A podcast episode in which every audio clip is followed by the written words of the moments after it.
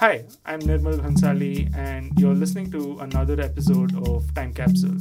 I hope you remember Time Capsule is an experiment of mine where I wish to record conversations, ideas, and random things which I think would be worthwhile revisiting in the future. This episode is a personal story, and it's something I definitely want to think about some years down the line.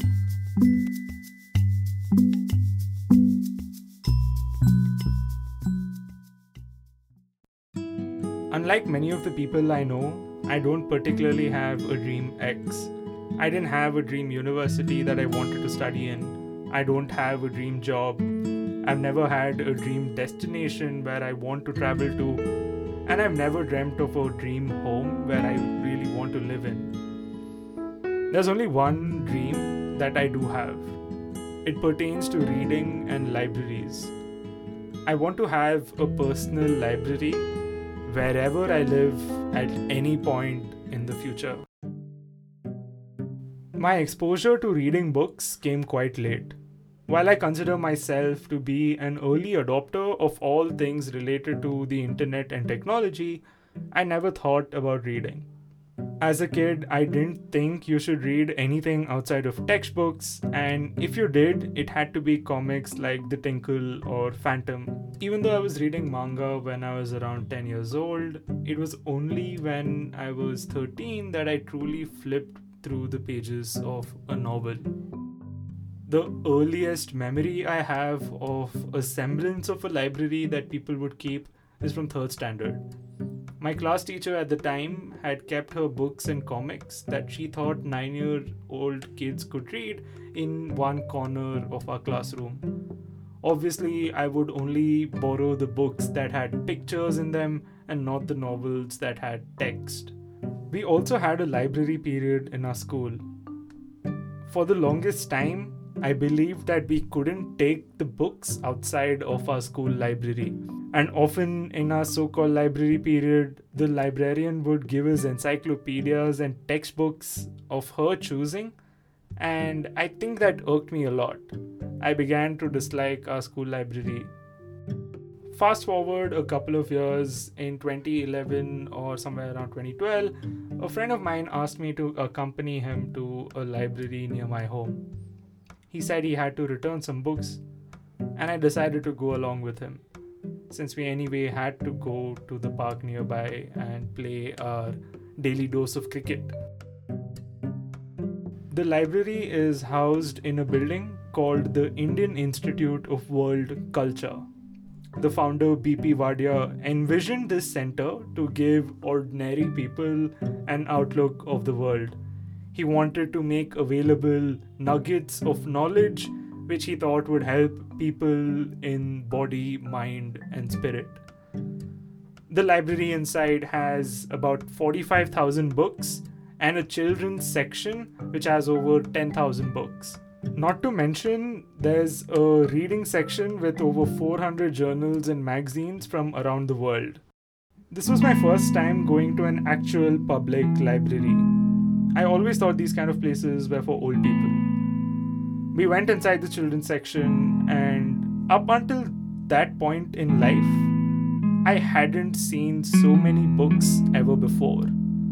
I don't think my mind had the capacity to even imagine that so many books and novels could exist in one single place. We returned the books and went back to play. I didn't play well that day on my mind, I was only thinking about the library, about that place filled with books. I was eager to get back, and there was this urge to visit and explore why there were so many books and what those books were about. My friend said that since it's a public library, I don't need membership to just read the books. I was excited at this thought because I didn't even know this was possible. I went alone the next day and entered the children's library. As you enter the library, in front of you, you see tables on which there are hardbound books that are laid down. Towards the right corner, you can see a host of children's magazines like Tinkle and Amar Chitrakatha lined up. And a bit further, there were so many rows of bookshelves that were just lined up across the entire room. There were people who were sitting on what I thought were rather nice old wooden chairs. They were reading, and there were all sorts of people people younger than me, people my age, old people who were in children's section for some reason, and all of them were just reading. No one's talking. I could hear myself breathing, probably out of nervousness. Like maybe I was out of place or crossing or breaking some rule of the library. I wasn't sure. I swear the librarian gave me a look, which I think was out of annoyance. Immediately, I rushed to one of the bookshelves and picked up a novel. I recognized the cover since I had seen it in my school. It was the Secret Seven novel. I sat down and followed what the other people were doing in order to blend in. That is to read.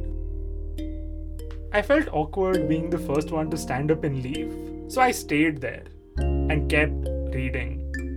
I don't know how time passed on, but soon I was the only one and the library had to close for the day. It's hard to explain what I felt then. It was like someone had woken me up from a good dream. I returned the next day and I finished the book. I was surprised to be able to make sense of it all. It was weird. I had a resistance to books because I thought it was only in text, but somehow my mind was able to visualize the characters and the stories. I experienced the adventure that the group of seven were undertaking, and it was a lot of fun. That was the first time I think I comprehended the joy of reading novels. I begged my parents to get a membership in the library, and thankfully they agreed. I could borrow a book and two magazines every week. Soon, I had an obsession. I call this period my golden age of reading. For around three to four years, till I was 16, I just read. I would read while I was traveling to and from school. I would read in all the breaks that I could find, and even when there was something important to do, I would procrastinate by reading. I spent a lot of time in that library. I'm not an outgoing person, and every library visit for me was an adventure. I was reading what many of my friends had read much, much earlier. It was here that I discovered and read the entire Secret Seven series, a lot of Hardy Boys, Nancy Drew, Artemis Fowl, and this underrated series called The Three Investigators. It was in that library that I discovered Harry Potter and the fantasy genre. And it was in that library where I briefly considered being a detective while reading Sherlock Holmes and the Agatha Christie thrillers. Looking back, I realize my reading wasn't exactly broad or diverse, but trust me, I didn't care at the time. I was just reading whatever I had fun with, and the library gave me any book I wanted. I was in some kind of flow, and time was immaterial. My reality was immaterial, and the only thing that mattered was what I was reading and the world I was in. To paraphrase Max Joseph, there's something about being in a library that makes you feel infinite, like you can touch the magic. It's at this point that I started thinking about a personal library. I started collecting pocket money, and soon I had enough money to buy my own books. And I did. I ordered a box of books on Flipkart back when it was a company that only sold books and gave amazing discounts. I ordered 13 books. I still have all of those. In fact, I haven't even opened one of them yet A Dance with the Dragons by George R. R. Martin. That unopened book symbolizes a decline. With the rise of the so called golden era of content, my golden era of reading ended. I haven't been to that library in the last five years. I haven't spent time in any library out of joy. It has always been out of some compulsion. I had stopped reading for pleasure. I didn't want to read. I had to read now. there were entrance exams to crack and then assessments and tests and i had to read for competitions etc it created a cycle where i was constantly distracted by my surroundings and i was paralyzed by the many choices of content to consume and by my incessant need to scroll on social media slowly i think i forgot how to read for fun there were times where there might have been a spark, but overwhelmingly, I was becoming incapable of reading. Sure, I was watching TV shows and movies, and I'd become obsessed with podcasts, but I don't think it felt the same. My Dream X is a library. It's not just a physical space. I, of course, want to be surrounded by a lot of books. I want a place of my own where I can enter and get lost in the infinity of books. It's a place I can visit where I don't have to worry about things weighing down on me, where I don't think about all the things I have to do, where I can just read. The dream library is a personal yearning. It's a longing for that fulfillment of reading a book week after week where I was experiencing different lives without ever moving my feet.